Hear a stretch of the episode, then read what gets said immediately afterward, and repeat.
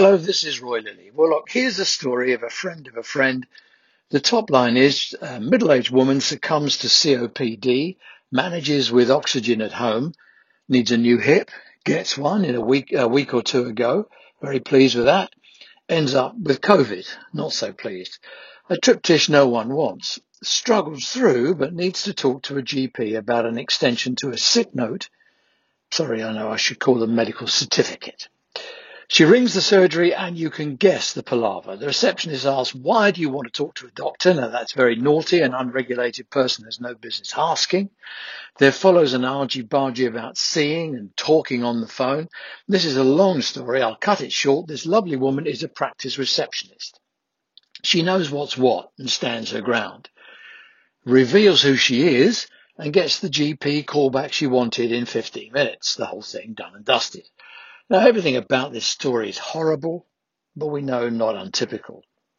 Before COVID, primary care was slipping elegantly into decline. Now it's an avalanche. It's also an example of failure demand. Management speak for the needless increase in demand occasioned by not getting it right in the first place. Primary care, look, I'm a fan. As I wrote last Friday, primary care has done 100 million appointments during COVID. It's beyond heroic, but it's not enough.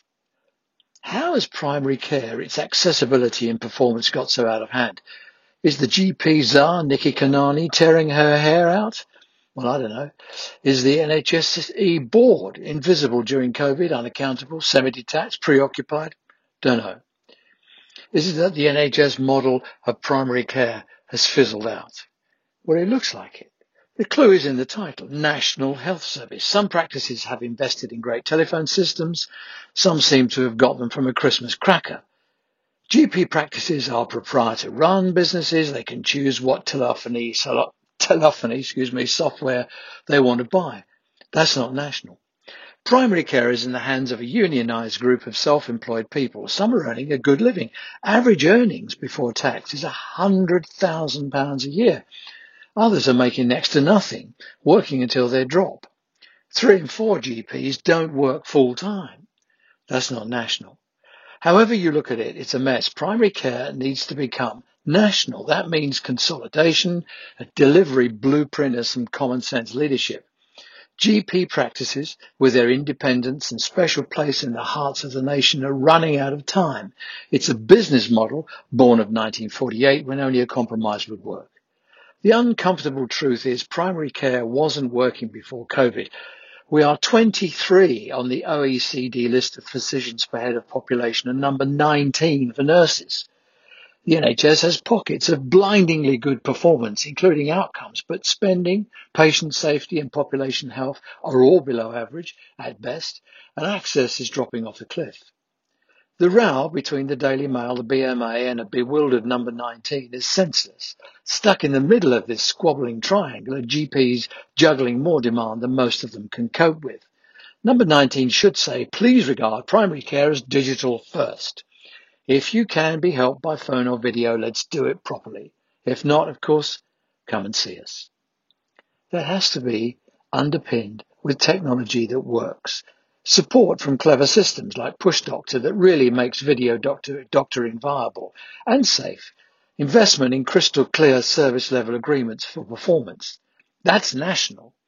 If number 19 can't manage that, it will be no great sin to subsume primary care into the nearest trust. Demand management is important to them. They see the benefits of sorting it out straight away. However, noble the profession of general practitioner however attached we are, whatever wonderful work they do, and they do, it's slipping away. They're supposed to be the first point of contact, but to many it feels like they've become the first line of defense. Practices are a hangover from the halcyon days when they were walking distance from their patients in buildings that the NHS didn't have to buy. Today, the truth is technology has redefined local. There are systems that unpick demand from need and clicks not bricks, are the future for nearly all public facing services. You can't buy a box of GPs and have Amazon deliver them by lunchtime. But we could buy time by facing the truth. Bye bye. Thanks for listening.